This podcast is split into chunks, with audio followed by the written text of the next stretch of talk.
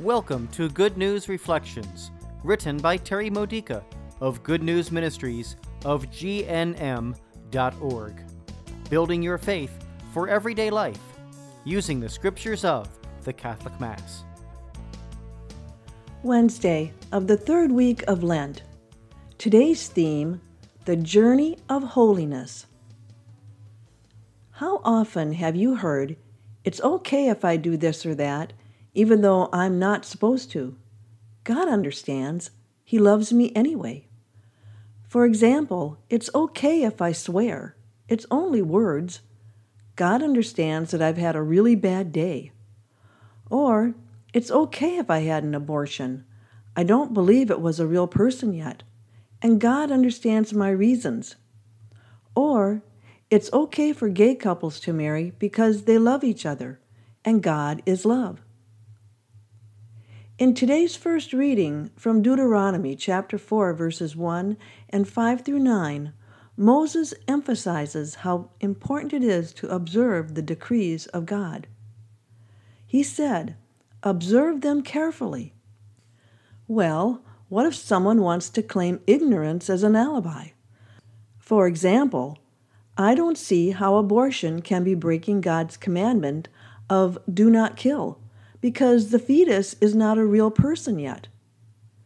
God has made his commands known to us. He speaks to us in the scriptures and in the Catholic tradition of Christianity through the teachings of the church magisterium, which are carefully based on the scriptures to explain how to apply the scriptures to modern situations. So, why does knowing God's will sometimes get muddy and messy? Because we convince ourselves that a sin isn't really a sin. Saying that a fetus isn't a person doesn't make it a blob of meaningless tissue. We don't have that kind of power. Saying that God understands doesn't make him approve of what we do. We don't have that kind of control. Saying that love between partners of the same gender justifies sexual activity doesn't make God change his plans for marriage. We don't have that kind of authority. The word obedience comes from the Latin for listening. When we disagree with a teaching of the Church, Jesus is directing us to study it.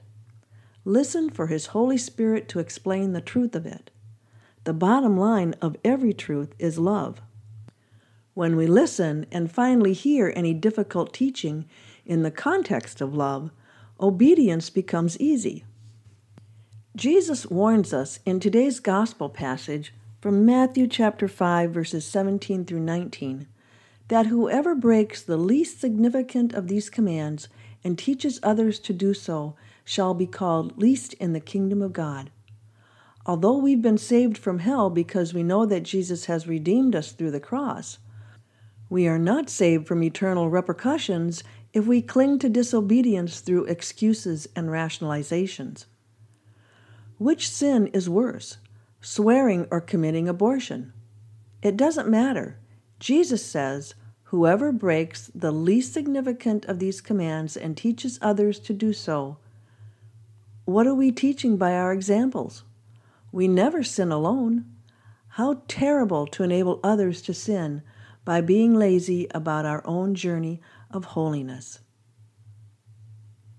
Here's a morning prayer for submitting ourselves to God's holy will. Lord, here I am today, imperfect, tempted to sin, not loving you as I desire, not loving others as I should. Take me as I am. You do love me as I am.